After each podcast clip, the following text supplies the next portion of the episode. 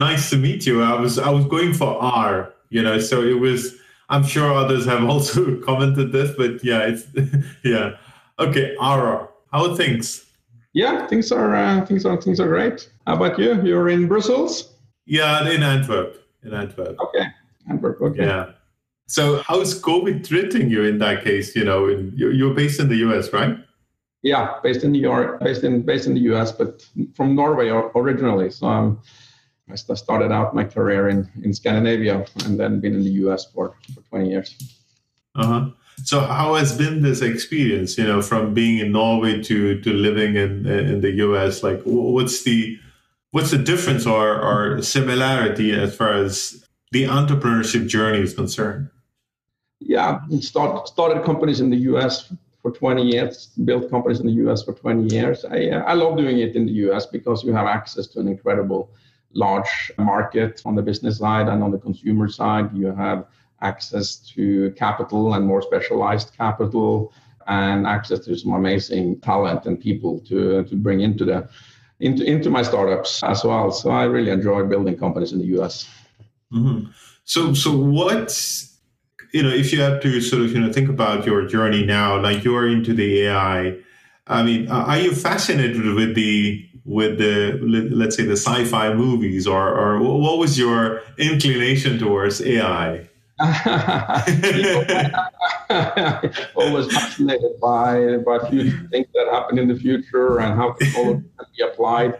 And I've built startups before where we use similar type of technologies. But what I'm fascinated about it, using it for this particular purpose within food and food waste, is that we can apply these type of modern technologies to a very old problem that's been there forever. And that's that a lot of food gets lost and it gets gets gets get, uh, it gets lost between production uh, reaching a consumer. So it's much more an, exciting for me to build a startup and, and using these type of technologies that solve a real problem. That's the that's the difference uh, this time, is that we've, we've, we've spent twenty years and learning about data aggregation and learning about algorithms and learning about all of these type of things.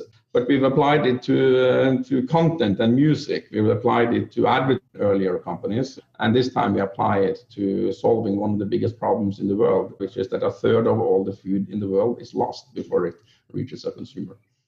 Coincidentally, I, I also spoke to one of the founders of a startup, which uh, which are, you know, indeed using A I to solve the waste in the fashion industry, right? So you, there's there's another different kind of waste, you know, in the fashion industry. There are a lot of clothes are manufactured and and, and people don't actually buy that, right? And, and and they use this A I to simulate the the the, the different kind of clothing over the people's, you know, personality and so forth. So. So I, I think, you know, I, I could relate that, you know, sort of activities to, to to what you are doing in that case. So maybe maybe explain a little bit about what specific, if you think about the ch- the challenges that you're solving is, is, is around the food waste, right? So, but then how do you do that? Yeah, the first part of it is to, um, we believe that there are about over one hundred million companies involved in the food ecosystem or the web of, of companies. All of these companies are connected together in these trading relationships. So if you are a, a manufacturer of yogurt, you need blueberries to make your blueberry yogurt, and then you sell it to a Walmart or to a Costco or a big retailer, for instance. These uh, companies are all connected together uh, in, a, in, a, in a web of, uh, of, of, of companies. What's not connected together is the data and the ability to collaborate around data. Uh, very old school industry, tremendous amount of silos in terms of companies and tremendous amount of silos in terms of I T systems. So what we help do then is to get data out of all of these different types of underlying systems into the cloud and also normalize all of that data so it, you can use data across multiple systems and even multiple companies in order to optimize the business. So, uh, and that, so then there are several applications that we built on top of this data platform, but but in, as, at the core is basically to aggregate and get data into And, and and a platform so that you can start using these uh, these, these cool things uh, with A I and machine learning and all of the stuff that we've been building for a long time. You mentioned about data. You know, of course, you know, you know, data plays a vital role in in in, in fitting the information that, that you want to make your system smarter, right? So, so in, in that regard, like, you know, what does your data tell you so far? You know, how do you how do you interpret the data that, you know, you've gathered so far, or or, or what have you learned so far as far as the data gathering is concerned? Yeah, that's good. Uh, so especially now with uh, with COVID, the last four or five months, the consumer behaviors are completely changed, right? There's a lot of uh, a lot of a lot, lot of changes to how we how we work. Like, we're sitting at home much more, so that's influencing kind of what food uh, consumers are buying. Not going into an office, influencing kind of restaurants, obviously, and influencing convenience stores along the train stops into an office. And so there's a tremendous amount of changes in consumer behavior that happen. And it's it's really hard for companies to have the real-time data and have the pulse on what's happening with consumers. Maybe the grocery stores, but if you're one level removed from the grocery store, if you are a C P G company selling into grocery stores, or even if you are a, a vendor selling into the C P G companies, or you're an exporter selling into the vendors, which are actually getting very far removed from the actual consumer. So one thing that we've seen everybody needs and wants is real-time information, uh, real-time access to data, what's happening with consumers. So that's a big, big area uh, of what how our data is being used. So, you know, if you look at the, you know, situation pre-COVID, right? You know, as you mentioned, during the COVID, the buying behavior has changed, right? So if you think about, you know, from a general consumer perspective, what do you think about the behavior? Like, what are they buying more? Like, you know, I'm, I'm thinking more on a practical terms, right? Not in the very, let's say, company-based terms, but more on the, uh, let's say, practical terms. Like, what are people buying more now, you know, based on based on the challenges that we are going through? Yeah, it's, I think, big driver is that people are making much more food at home, right? So then yeah. all of the products that you need in order to make make, make food at home are uh, are are exploding, right? So it's anything from baker uh, things to bake and to to make sauces, or to create uh, more protein that you need in order to make food uh, at home. And similar in, in Europe as it is to the U S, but it was a big, in the U S, m- most people would eat out kind of three two to four times uh, a week. Now with kids sitting at home, I just had my son at home with homeschool, and he eats three times a day at home. Uh, I eat three times a day at home. So just that alone is driving a lot of new, huge, huge changes. Uh, so, uh, and it's all, and, and from there on, once you've kind of getting started to get a lot of that insight, it's also how can you now take that data to create forecasts, for instance. That's a perfect use of uh, A I-type technology is forecasting, because it tends to use a tremendous amount of data in order to in order to to, to produce uh, produce forecasts. Uh, you can start thinking about how switching between different uh, products. What are people, when they're buying more of one product, what are the, all of the other products that they are uh, also buying, which is also a perfect use case for or um, an A I, A I, a neural network type model. So, mm-hmm. so there are all these, all these kind of opportunities to use new technology to solve these type of challenges to make the uh, industry much more, much more efficient. Mm-hmm. Mm-hmm. I'm sure, like you had, you had a different form of challenges before pre-COVID, you know, or or leading into the COVID situation. Perhaps you had a different kind of challenge. And maybe you would have thought, you know, maybe this will run away in a month or two, you know, like it was advertised. But now you, you look back and it's already been six, seven months. What, what has changed there? You know, uh, you know, uh, if you if you have to think about, you know, what you used to do versus what you're doing now, including the company's perspective, right? What has changed?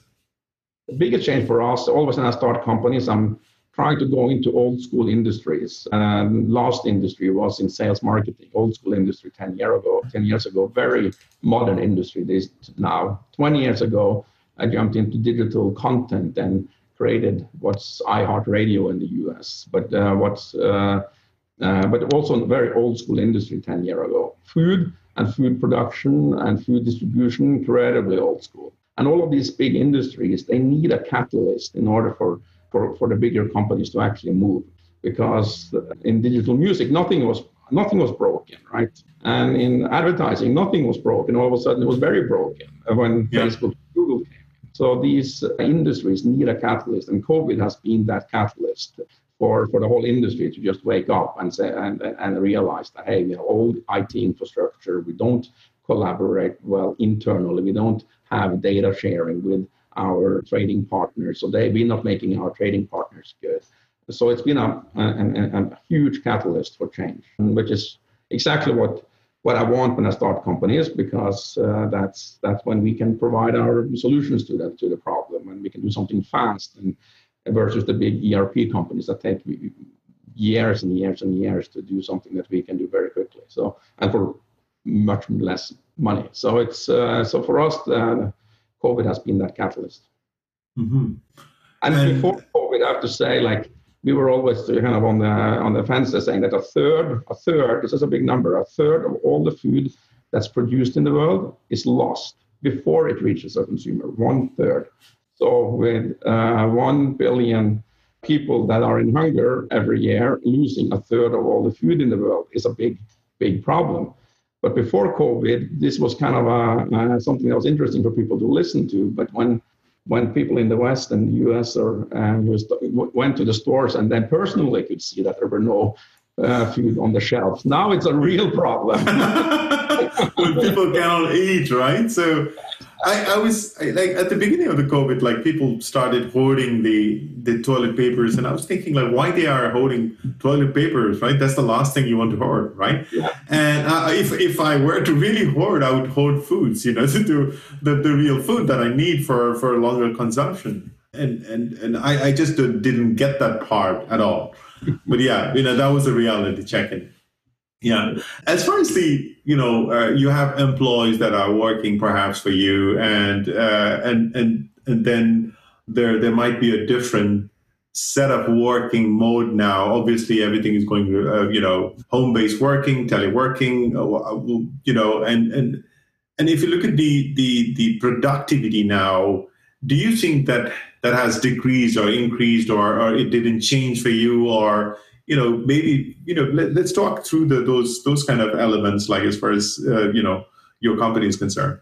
Yeah, the uh, it's, it's a good, it's, I've seen both. I said, I'm, I'm on the board of several companies, and majority of those have reduced productivity, they say. For us, it's been increased productivity. I After I sold the last company, I traveled around the world for, for a year with my family, and Everything, every, everywhere I went, India, I spent a lot of time in India, I spent a lot of time in uh, in in in uh, Japan, and yeah, everywhere.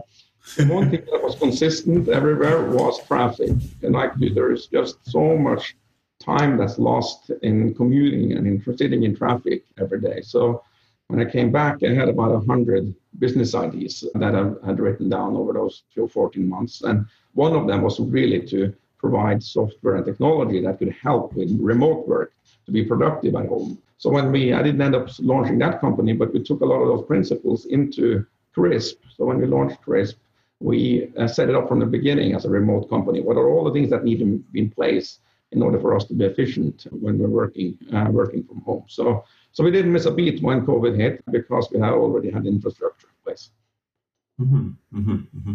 But but if you look at the other industries, like, you know, when you when you say you were traveling, I'm sure you're not traveling now. And and one of the hardest hit industries, travel industry, and also the food and beverage industry, perhaps. Not in terms of beverage, people are still drinking, but but let's say the restaurant businesses is a little bit in the struggle. I think we were not prepared for this, right? If if we have to sum it up, like, we were not prepared for, for this kind of, this scale of, you know, chaos. But at the same time, you know, you are at the sweet spot, right? You are the sweet sweet spot, which is which is a technological company where we can we can rapidly change. We can rapidly change about, you know, the tools that we can use and make it happen.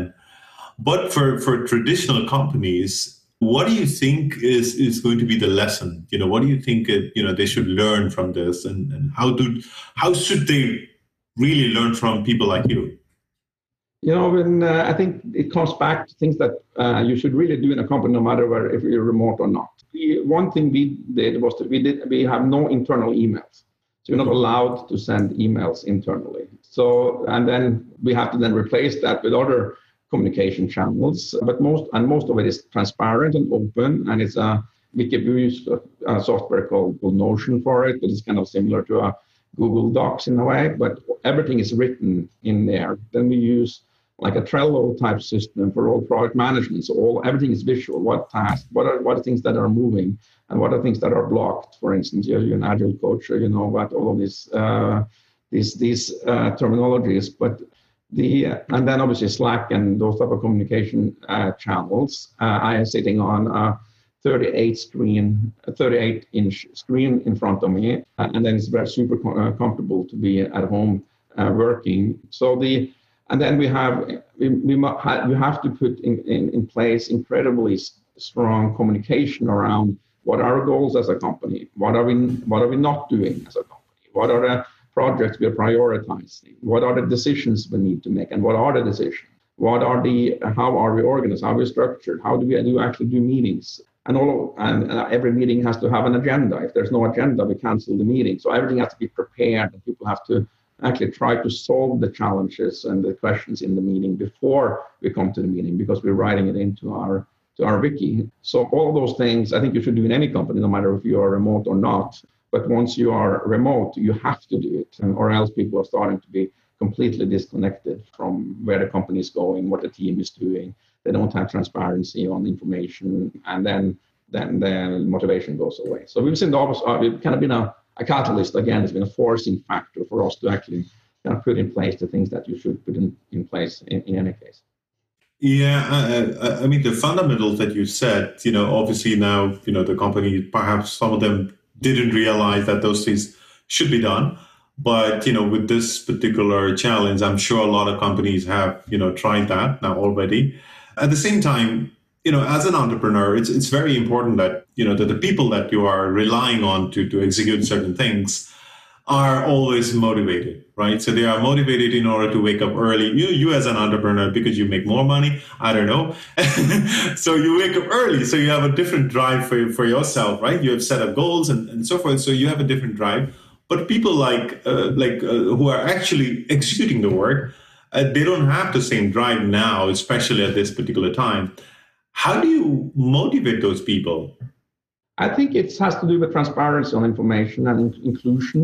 And uh, we have uh, engineering teams and product teams that earlier were very siloed. Uh, so the engineers were sitting by themselves, kind of, and then the the, the, the product people tried to kind of be out in market and uh, translate what these customers were saying.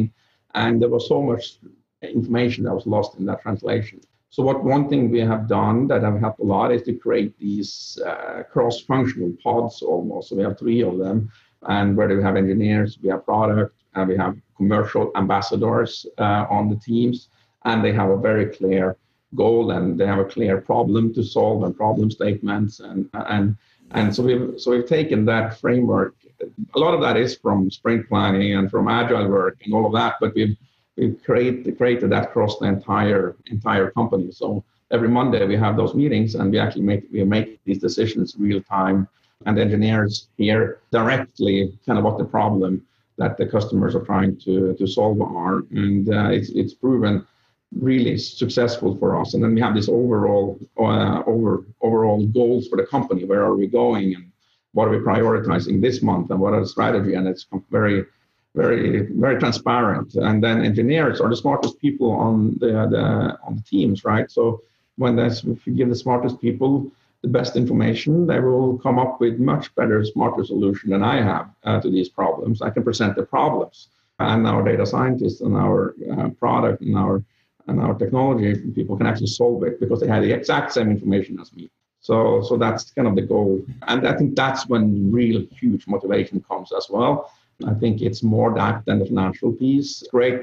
I put a lot of people into new homes uh, throughout my life, life, and I enjoy what people on the team make make make a lot of money too, because we sell end up selling the company or something happens. But so, but but I think the real motivation comes from being unblocked and have access to all information and ability to make decisions and move fast and not have to wait a bunch.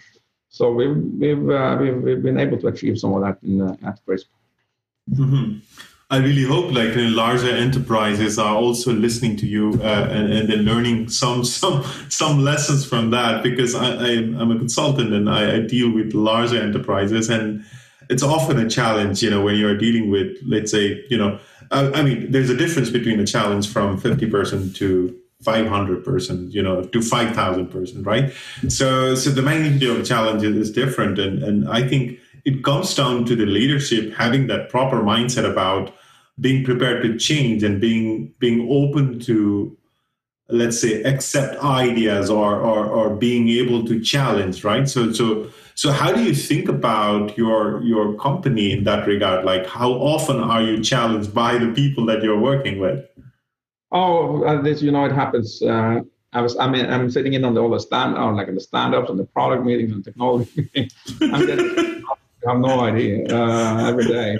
So the, uh, uh, but that's, I think I, I love that, because it's, uh, I feel that we're solving such a big problem. We have a big mission that we're going towards, and we're all pulling together as a team to to to help uh, with the food waste challenge. So we have a lot of, you know, motivation through that. I'm getting challenged to how do I, how do I, t- how do I explain and how do I, uh, what what is the actual problem we need to solve? So that's one. And number two, I also need to help get data, because these are data engineers and they are data scientists. So they can only solve problems if I can provide them uh, with with data. I have a technology technology co- co-founder uh, that I did this company with and the last company.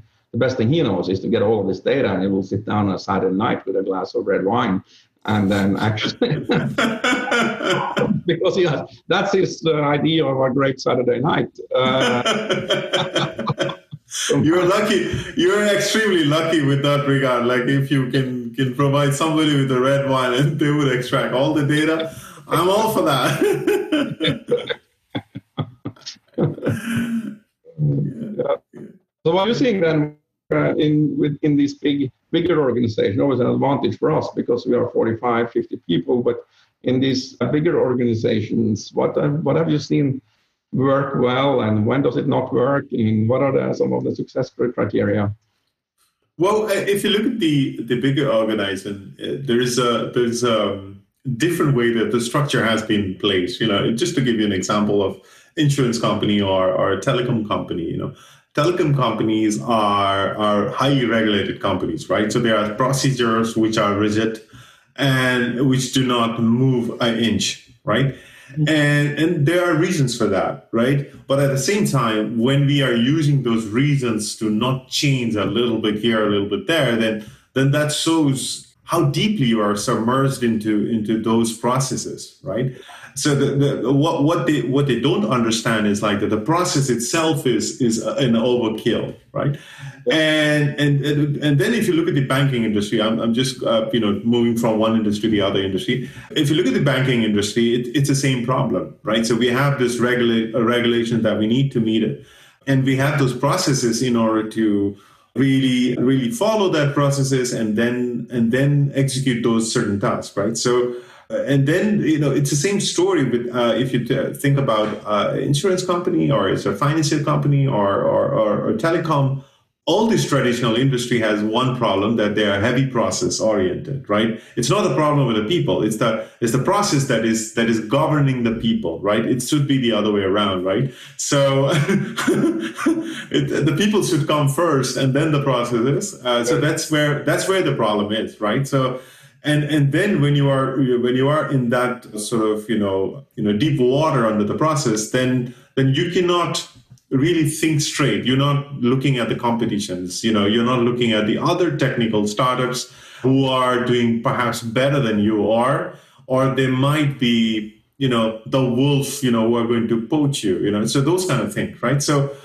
I think process-heavy, uh, you know, our, our organizations are always going to suffer in the long run. You know, especially at at this point in time where we want to move fast, right? We want to create solutions that is fast, like you said. Like we want to be agile. Like we want to be agile in terms of reaching out to our customer fast enough that they get the value fast enough. You know, for customer, it doesn't matter. It's a, it's a, it's a, it's one bank or the other bank. I still need a bank, right? So whoever does the job faster, I, I will choose that, right? So yeah.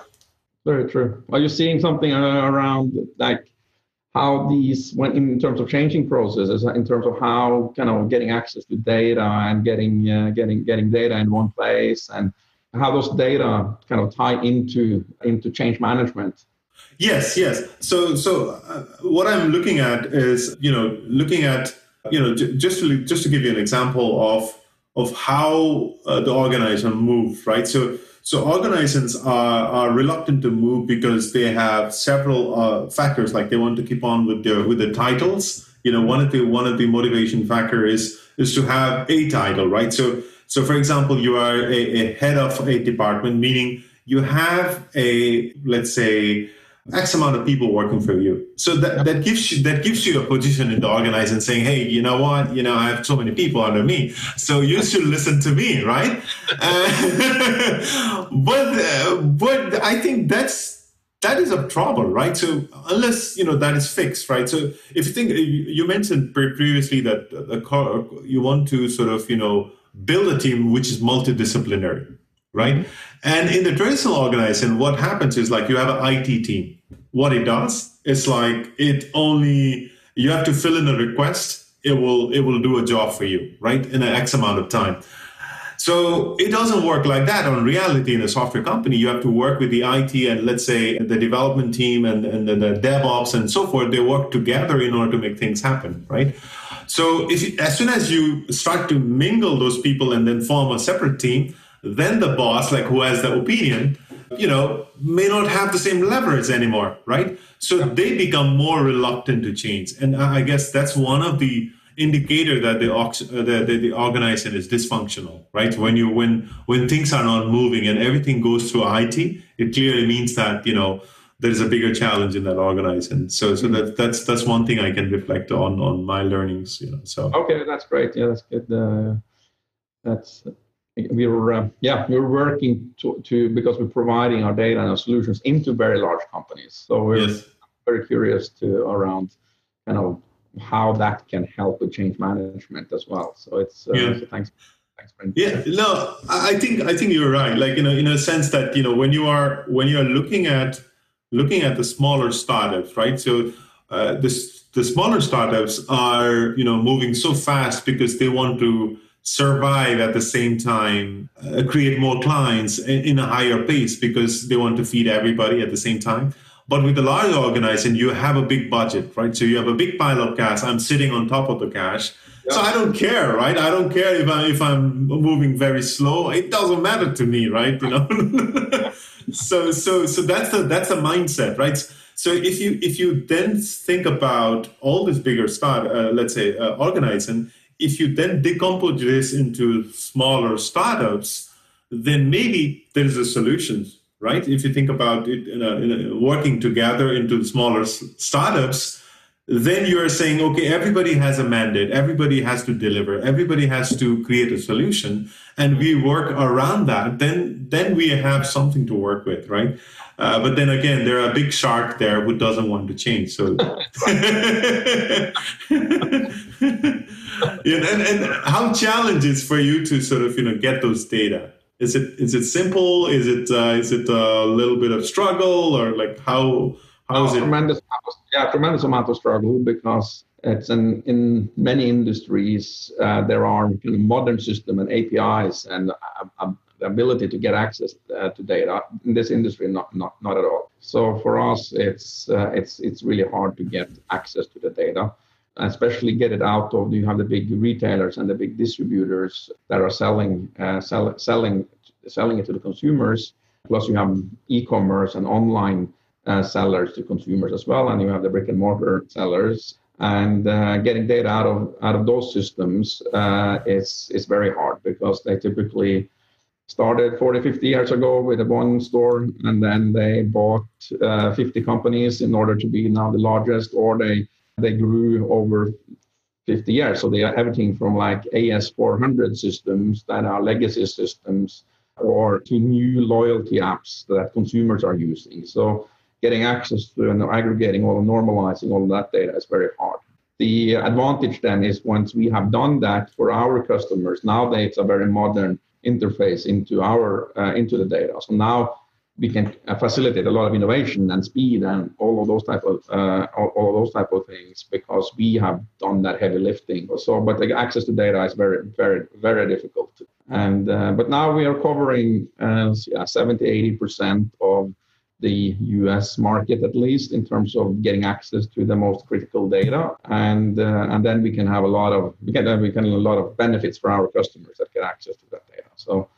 So, which is also the, what we kind of, that, that's also protecting our company. That's a big reason we have a business model, and the business uh, is that we can then sell a subscription uh, out to get access to this, uh, get access to the data. So that's, so it's a good and bad. It's really hard to do, but uh, once you've done it, now you we can protect the business and protect the company and provide a tremendous amount of value for for for, for not a lot of money. So, so it's uh, so that's where we are.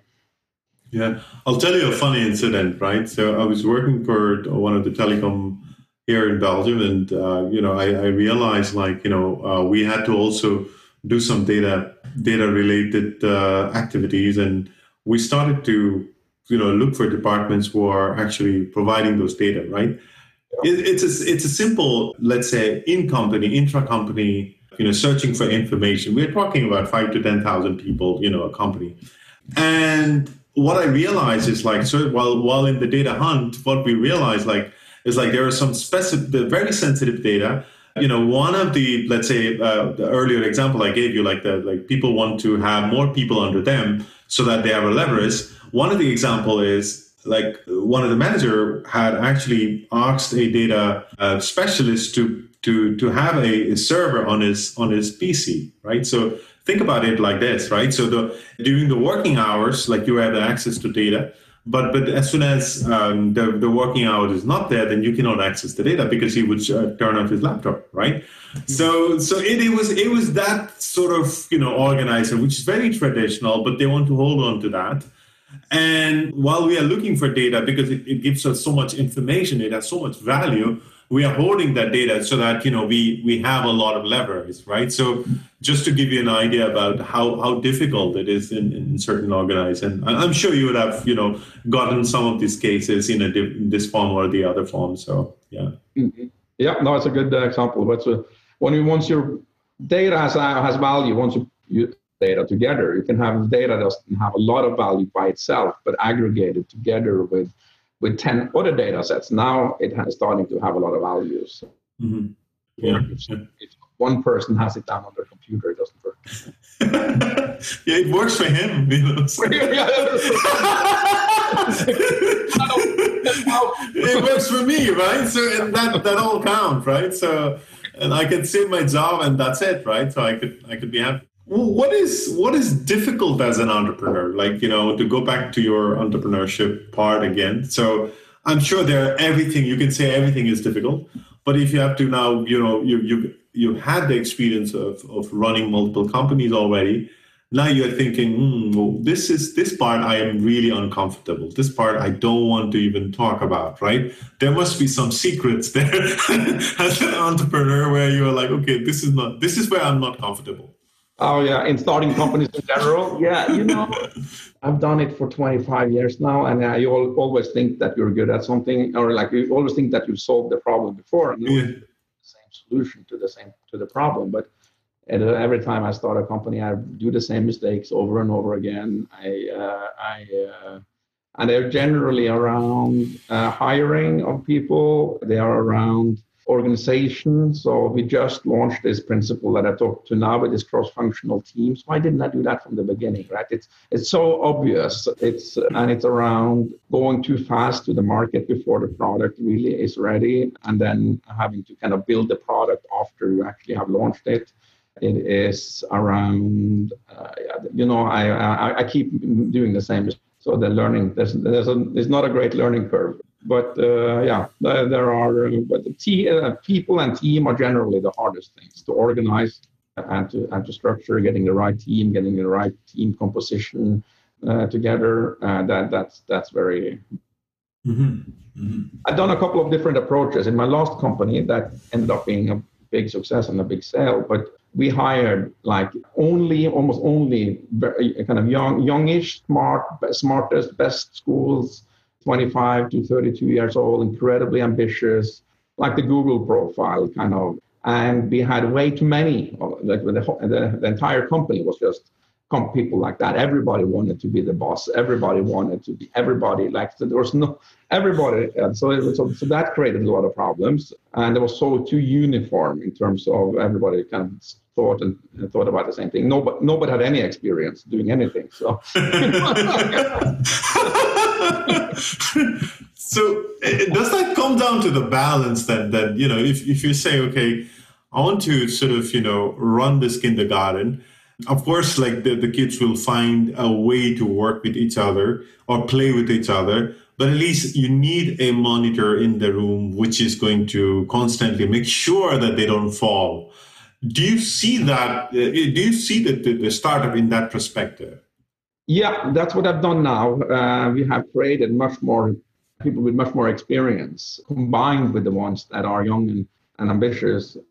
So we created a much better dynamic in that, which actually the remote work helped a lot because you can attract amazing people that have decided to not work, live in a big city anymore. They just want to uh, kind of move out of the big city. So, so that has helped. And then we've also been much more, I've been very focused on having senior people who want to be hands-on, who actually wants to do the job, who actually, so they have incredible amount of experience, but they actually are hands-on keyboard, solving a product issue or solving a customer issue or solving a technology issue. Those those profiles are, are, are incredibly valuable. And then I get rid of all of the middle management, all the people that just want to be middle management. The ones that are, uh, it's it's it's very. I mean, I, I told you my example, right? Dealing with those those people, uh, you know, it, it's very difficult. It's very difficult to get get things. But you know, like you're the boss, so you you might be able to get things that, done faster, you know, compared to the the larger organizations. You know, so yeah, yeah, yeah. I I, I usually tell if if your only job is to listen to what I'm saying and then tell that to other people, like. Then you're just a human router of information. That yeah. that has zero value in the organization, yeah. right? Because yeah. I can then tell it to those five people instead. Right? So, uh, yeah. so it's, and, and we see a lot of, especially middle management is always the problem. And that's when you see the, all of the things that you talked about earlier, by creating your own, their, their own little kind of uh, group of people who do something else, who has their own data, their own I Ds, their own everything. Yeah. And don't like this other guy, five uh, groups over there who think so who are f- fighting and for the next promotion and stuff like that. That's when you get all of the all of the challenges, uh, and that's when the customer gets completely forgotten. Right, it becomes yeah. becomes internal things that people are focused on versus uh, how are we actually building something that's solving a problem for a customer. So. Uh, obviously, all of these things are easier to do in a forty, fifty-person company, but I, and we ran into all of these problems in my last company when we came into the two, three hundreds as well. But yeah, it's if every decision can start with what what am I doing today? How does that actually make our customers better? How how can they? How our customers get get get done more for less, or solve their problem? That all of the all of the internal activities are actually focused around the customer need. A customer, and then all of this internal kind of discussions and all of that should, shouldn't shouldn't be necessary because we have one one one goal, and that is to get the customers to to to have a better solution or make more money or save save more money or be more efficient, or that whole R O I calculation on what is it that we do uh, for our customers. And I typically think about that as one to ten. If we're charging one dollar for the product, they should have ten dollars in value.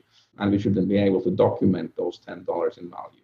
And if everybody works on a goal like that, then should be less internal meetings and internal type of stuff going on.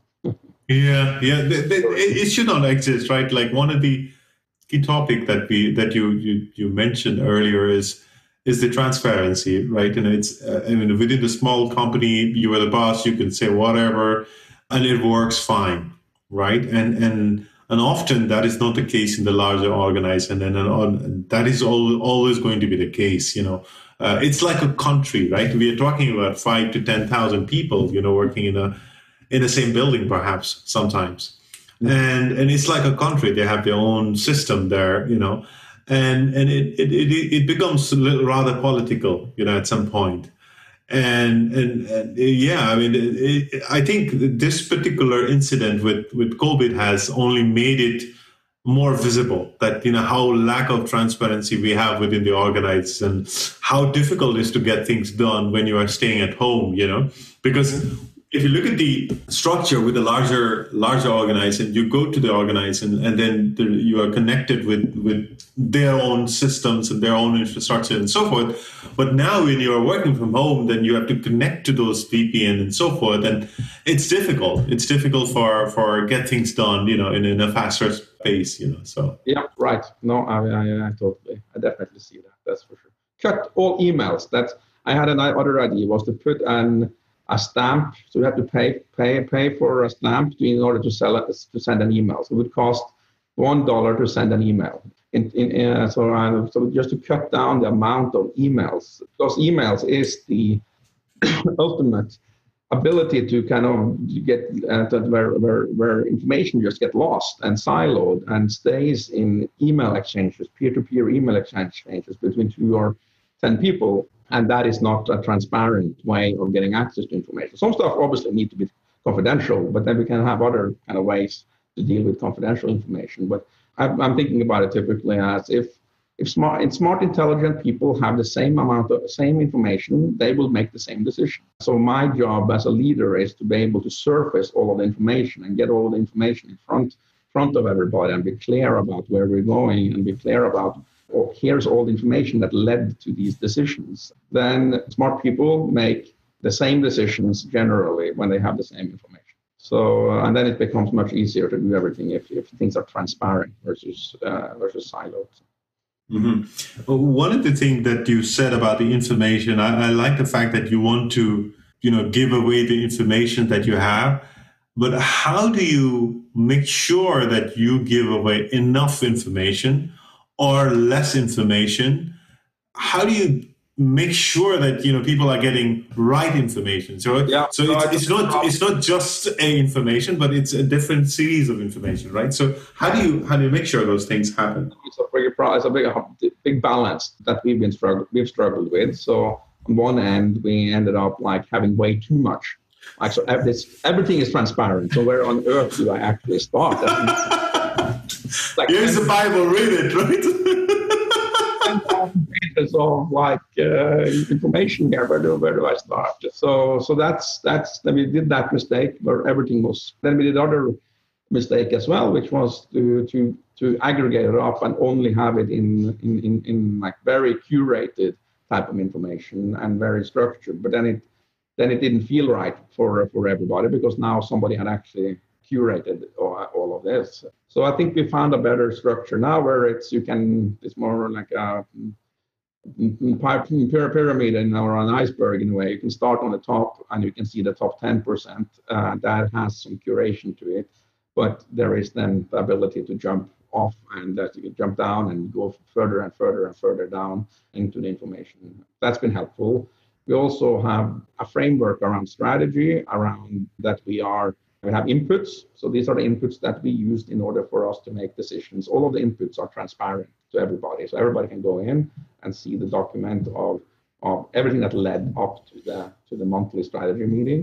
And then we have an output where, and then these are the decisions we made. This is the goal that we set for this month. These are the things that we're going to stop doing. It's called Crisp. It's called, uh, actually it's C for concentrate. This is the This is the one goal that eighty percent of the company needs to work on. Number two is resolutions. So these are the decisions that we had. These are the decisions that we made, and these are the reasons we made the decisions. And this is the decision. You can go in. Everybody can go in and see what the decision is. Then it's I, which is imagine, build. What are some bigger things that we can do? Big problems that we can solve. And then S is stop. What are things that we stop doing? Doing and engineers. I love this because uh, usually you just pile on new things and you never take anything off the off the table. So the stop is very important.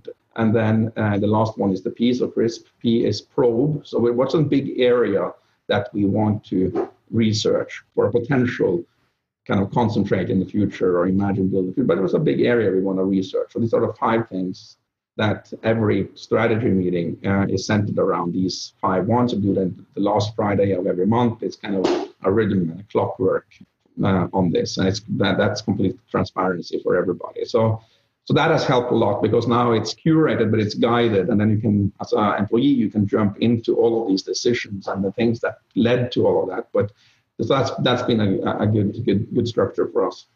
Mm-hmm. Yeah, indeed. And otherwise, you know, it, it's it's it's a information. I see, you know, organization using Confluence as a placeholder for for putting all the information. And sometimes the information is way too much for people to handle, right? So, and then like if you are just just onboarded into the organization. And your your middle manager was going to say, hey, you know, these are some of the information, please go through that, right? So then you pretend to read, go through those information, you never get it, right? So so that's that's that's also like, you know, I was, I was referring to when it comes to curating the information or giving information enough that people can get things started, right? So, yeah. And, yeah onboarding is a big topic, but we can go. Maybe, uh, or we don't need to go into that topic, but uh, the, a proper onboarding of a person, I think, is the most important part of, of running a company. The hiring and wh- who you bring in the first place is number one, and number two is how they get onboarded uh, into yeah. the organization. That is crucial. We spend a tremendous amount of time on just figuring out how to do onboarding properly. So, I mean, maybe, maybe a, a you know point or two. You know, what did you learn? You know, as far as As far as you know, the, the onboarding is concerned, like how do you how do you make this right? Do you do you also have created a flow that helps you to say, okay, these are some of the checks I must do, uh, so that a person is properly onboarded? Like, do you look into those factors? Yeah, we do. So we have, and we have also a couple of things that have helped us. One is that to have. Uh, these are the checkpoints everybody kind of needs to go through. These are the general ones for everybody, no matter what the function is. And these are the ones that are specific for each uh, functional area. That's, that was one, one, one area that helped us a lot. Number two was that there's there's one person that is responsible for onboarding all, across the entire company, because that's how we get consistency and we get learnings and we get... So that's that, that's that's that's number two.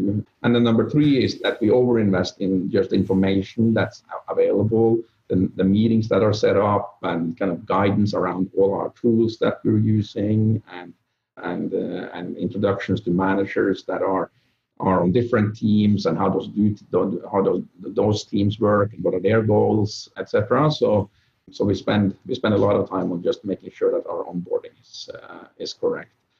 Also on O K Rs and what is what is what is your goal and how does your goal tie together with the rest of the company's goal, and and in a in a startup you, you generally for, forget about these things to actually put these structures in place. So and I've certainly forgotten in it all, all my companies before, and now we've we've we put it in place and and to get like a well-oiled machine that can can accelerate um, yeah, because yeah. What we put in now, it's going to stay there forever. If you don't put it in now, it's going to be really hard to retrofit it. Um, yeah. If you don't build it into the culture and the D N A and the processes in the beginning, you get the situations you described earlier, right, where processes are just not matching people or matching the goal of the company. Uh, yeah. Yeah, because it, uh, often the, the the culprit is the process within the organization, in the large, especially with the large organization, even with the small organization. If you're you're you're thinking too much into process and not designing the process around the people, then then maybe you know, uh, you know that's a down downhill for you. So yeah, and if you look now in a different context, if you if you if you think about your solution, you know, as as as what you're offering, is it industry agnostic, or it is only catered to one particular industry, like a supply chain, or or you are like, okay, no, we don't care, we can work with banks, we can work with you know I T, you know whatever you know industry that you can think of, we can work with any industry.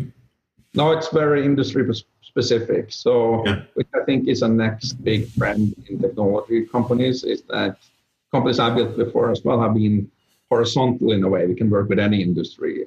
But uh, I think the next big uh, area is to these like verticalized uh, technology companies that go incredibly deep on one industry. Uh, you have to pick an industry that's big enough uh, in order to do that. And food is probably the big, one of the biggest industries in the world, ten trillion dollars market, one hundred million companies in the world. So it's a big enough problem to solve. Then the next one might be fashion, where there's a lot of there's a lot of relay industries that have similar types of problems uh, around waste and around around many many steps and many layers and many companies involved in order to order to get the product product there. So so we might take this and kind of move over to the next industry, complex, difficult industries with complex trading relationships in a long, long supply chain that reaches a consumer at the end. But for now, we are incredibly focused on just the food, food distribution and food sales.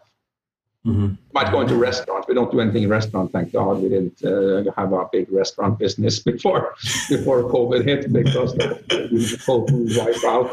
Uh, But once restaurants start opening again, maybe we'll take our food expertise now into the into the supply chain behind the restaurant, which is actually very different than the supply chain behind uh, behind grocery, food grocery. So uh, so I think we can keep expanding in verticals, but in order to be really helpful in a vertical, we need to go incredibly deep, especially when it comes to this integration into systems and pulling data out and normalizing data and and all of that. It's hard to do that kind of on the, just on the surface. Uh, it needs to go very deep into one industry. At least that's how I, I think about it. Mm-hmm. Also, a lot of invest. I have an investment in a venture firm as well, and uh, one of the areas that we have as a principle for us is to exclusively do software companies that are deep into industries and into industries that need a lot of change. So, healthcare is one industry, hospitals, healthcare, uh, everything around healthcare. That's an industry that's ready for disruption. And number two is, uh, and hasn't gone a lot, through a lot of the digitization. It is industries around education. I think that's another big one. Uh, education is kind of the same product now as it was uh, fifty years ago. And I see that with my kids sitting on Zoom at home uh, now every day, like education. Be one of those big industries. And you, yeah. you mentioned banking and insurance, which I think is really ripe for. Yeah. But it's harder there because it's so regulated. So it's harder one. It's a take a little longer, but uh, but but man, is that an industry ready for disruption too? Yeah, I, I think banking, I, I would say, is is the is the most ready industry. It's like you could immediately show the impact, you know, you know, if you are, if you have picked the right kind of, you know, uh, solutions, you know, or, or the right problems that you want to solve, right? And especially, you know, when I look around startups, like which were doing pretty well, right? Just to give you an example, Revolut is, is one of the prime example I, I can think of. I, what I can think of is, is, you know, these startups are really leading the way on how the traditional organizations should function, right? And then you would see less and less, what do you call, the branches of, of, of, of the banks. You cannot go to the branch now, you know, perhaps in, let's say in two or three years, you will not see any branches, right?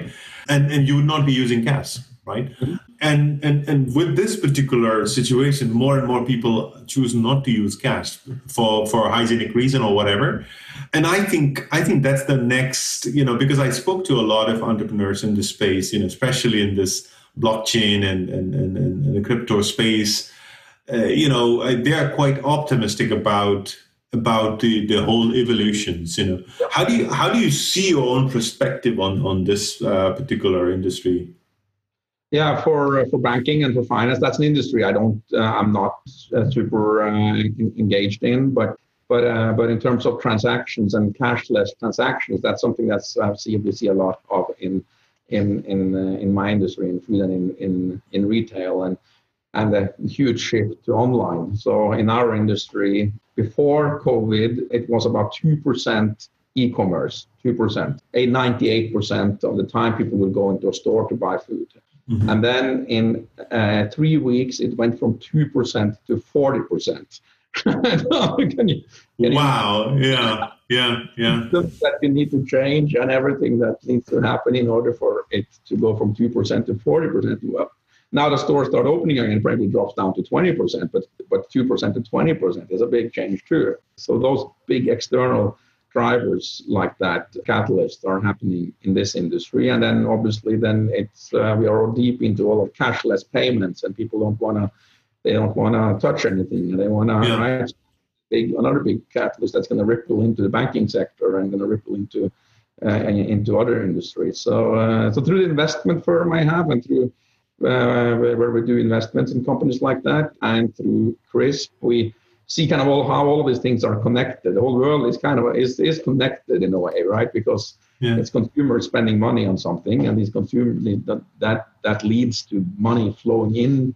To uh, so any change in consumer behavior is generally rippling through, and it's changing a lot of businesses underneath uh, underneath it as well. So it's it's it's a fa- it's a fascinating vantage point.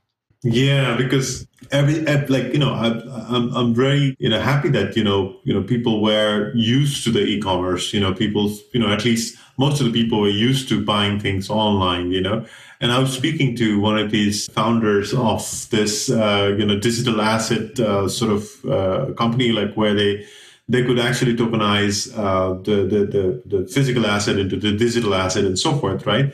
So they were were quite positive that at some point in time we are able to buy a house, you know, just just staying at your desk, right? So that's that's something that is going to be very much possible in future. So I'm I'm really optimistic about about those kind of possibility, you know. So being curious about the industry, being being around the story is, is very fascinating at this time.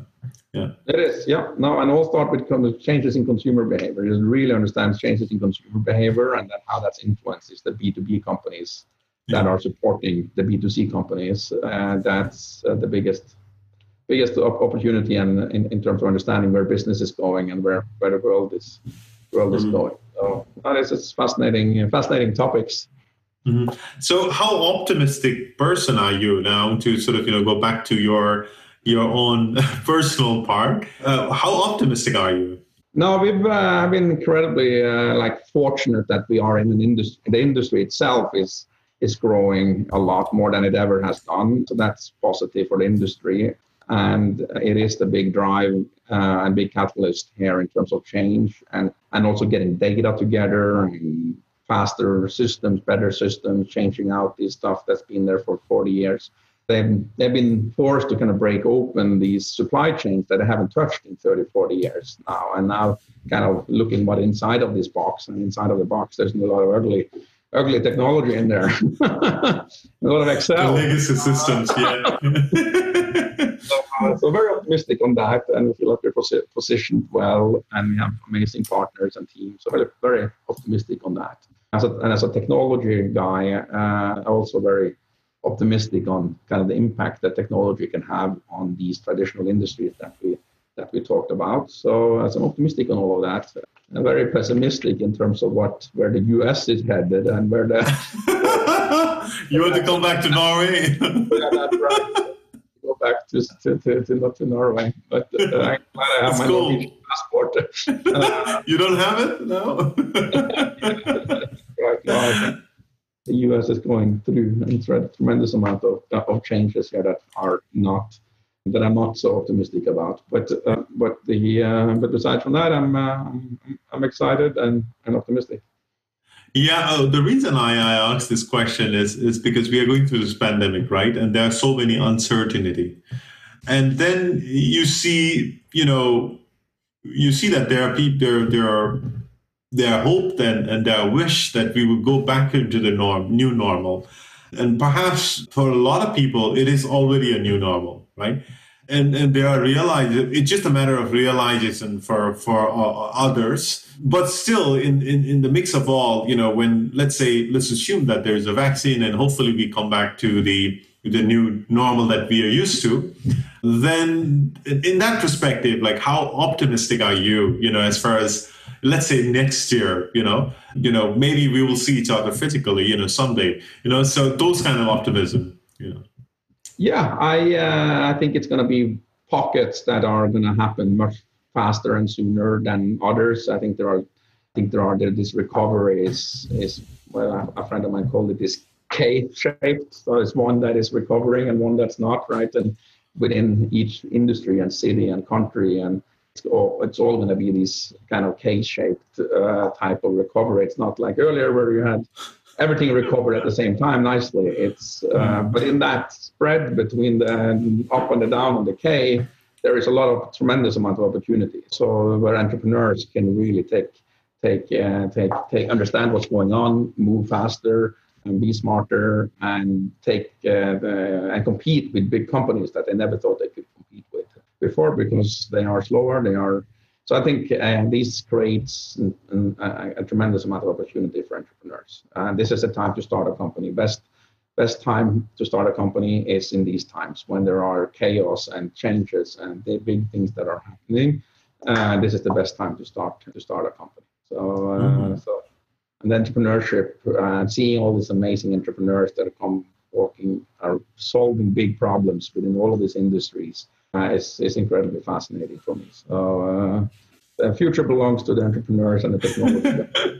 and the do, you, yeah. do you sleep well at night, you know, with all these different ideas that are coming uh, to you? And And then you have your own, uh, you know, venture uh, firm, and, and, and you must have seen a lot of different ideas coming to you. And then you get you get excited about different ideas, different possibilities, right? So how well do you sleep? I always sleep. sleep over. If I don't have any risk, I can't sleep. If I'm yeah. uh, if I have a lot of risk and and stress in my life, I, I don't sleep well. If I have a lot of risk, then I sleep really well. So it's a little bit opposite of, of others, I think. But uh, but uh, the more the more I'm involved in, and the more I feel that I'm a part of the solution, or a part of having the information and seeing the information and working really hard to getting to that point, the, the better the better I sleep at night as well. I don't sleep well when I don't work hard, because then I feel that I'm missing out on things. I feel that I don't have the information. I feel that I can't control the situations. I feel. Mm. But once I'm when I'm when I'm uh, working hard on getting all the get, getting all the things that I need and having a team around me, then I'm very relaxed. No matter how in, uh, how how many things that are happening around us, uh, company might run out of money, I go bankrupt, uh, we lose a, a big customer, for instance, and I have to go back to the investors and say, hey, this forecast that we had is not not happening anymore. Uh, all of those things I can deal with as long as I feel that I'm kind of In, in, in the in the in the driver's seat of the car. If I'm kind of standing on the sidelines, then I get really stressed because I can't go, I can't, I can't be a part of solving. Yeah, yeah. So you have a different kind of mindset in that perspective, right? So you you get a sleepless night for uh, different reasons compared to others, like people like who are more resilient, perhaps thinks in, in the similar way like you are thinking, you know, as far as the entrepreneurship is concerned. And I see this trait in, in, in a lot of entrepreneurs, like they, they say these things along the same lines, like what you've just said. Mm. Yeah, yeah, it's interesting. It's, uh, yeah, that's probably one thing that are uh, common with entrepreneurs is to yeah. is to see those opportunities and get excited about opportunities and and be resilient in these situations. Because in earlier companies, I had tremendous amount of challenges. We are we have two weeks more of payroll, right? We have big technology things that we thought we were going to achieve, or and we didn't, or we have security breaches, or we have like uh, all kinds of things are happening in a startup. And but having the team in place to actually solve no matter what can comes at you, and it's also very very satisfying for a team to to do these things because. Um, We, we we had all of these problems. We came together as a team and we solved it. And that creates these bonds between people that last forever.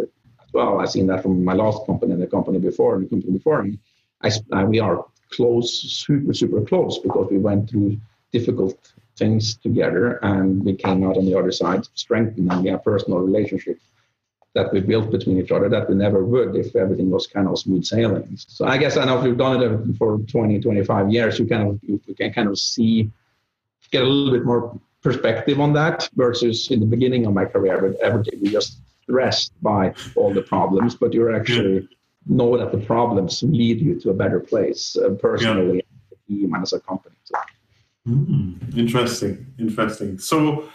So now, what's next for you and uh, the company that you are going through, like, you know, the Crisp and also maybe the venture firm that you are running, you know, so.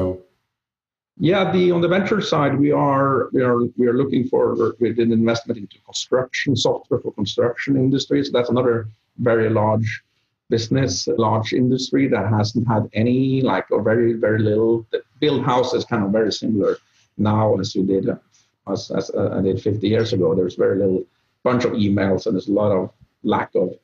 Actually, they use the software to build out Schiphol Airport, so that's the, that's the claim to fame for that company. Yeah. But they uh, so so so for that, um, there's more and more of these. There's a lot of these industries that are going to go through that technology revolution.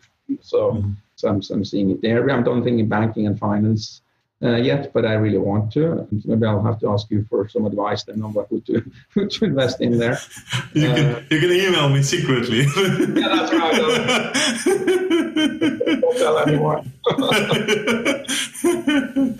yeah, yeah. Uh, it's, no, it's, we are uh, we have a very strong, like beginning of a strong market position in the U S. But uh, food and it's a global industry. So for us now to take this technology out to Europe, uh, we have some good European uh, customers already, but uh, Asia and everywhere is going to take this uh, and and do it globally. That's uh, that's the next big big area for us at Crisp. Mm-hmm. Okay, a final question before I let you go. You are yawning now.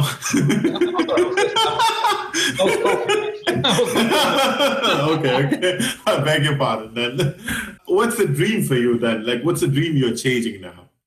The, for us, this I grew up with parents that were very academic, and they were very and they, they were academics, but they were also fighting Uh, for a good cause uh, on their, uh, so my dad was uh, in uh, Amnesty International, and he was writing, sitting up at, late at night and writing letters to dictator, dictators and around the world to get them to release prisoners. And like, uh, and so I grew up uh, with a lot of the, the, the social good and the social goals. And then I took the complete different path uh, because I became the only business guy in the family and uh, starting companies and starting businesses.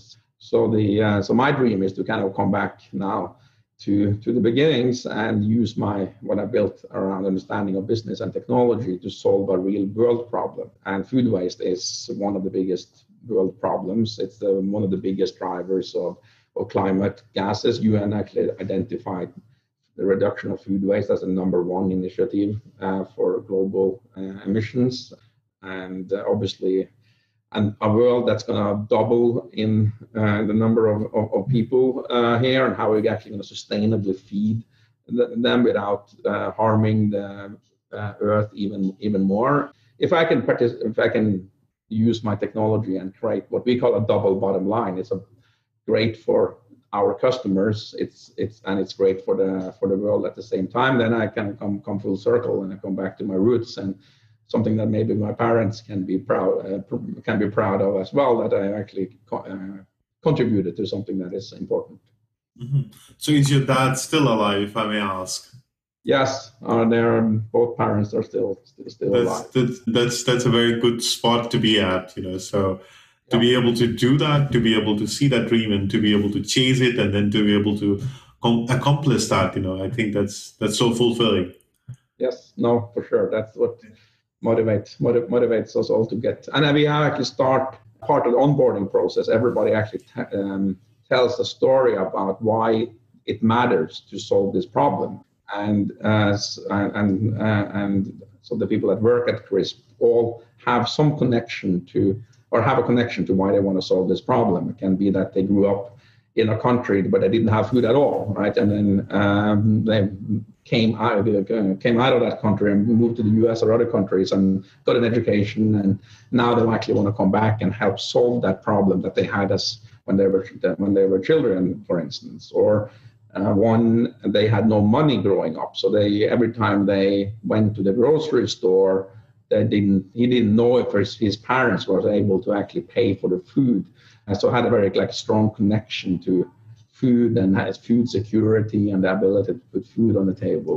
Others have worked at uh, garbage dumps and like, seen like there are food everywhere. All right. So work at food banks and seeing the people that need food. And, and I traveled and I spent a lot of time in India and other other parts of the world. And, uh, and, I, and I saw a lot of food insecurities in many parts or, or many, many countries. We traveled to Africa. And, uh, and then at the same time, I saw food just being waste uh, thrown out, and you just want to help with this problem. So, so, so we are all kind of connected to this to this mission, and want to use the skills we built over the last twenty, thirty years to to to to, to help help solve it. Mm-hmm. Okay, yeah, that uh, I already passed your time. I killed your time. Yeah. Great. It was a very uh, super interesting uh, conversation, and uh, thanks for shedding some light on how big big companies work. Uh, can use data to, to change management here and processes uh, around that. So thanks, yeah. thanks for that. No worries, no worries. Anytime. You know, I, I think I, I, you know, I, I had so many questions, but then as soon as you started telling me your story, you know, I, I sort of, you know, just kept following you up with the another questions. But I, I, I, I made uh, some kind of, you know, framework that this is going to be the case. Like these are the, some of the content that I would like to dive into, but that, that didn't happen, right? So I just, I just kept on into your story, so asking questions. So thank you so much for making this wonderful. You know, you know, I really appreciate the time that you you provided today. I really like to talk to you again in the future, like, you know, how things are going on uh, next year. Hopefully we have a different story. Maybe you will say promote. It's more challenging than what I said. Exactly. You're wrong.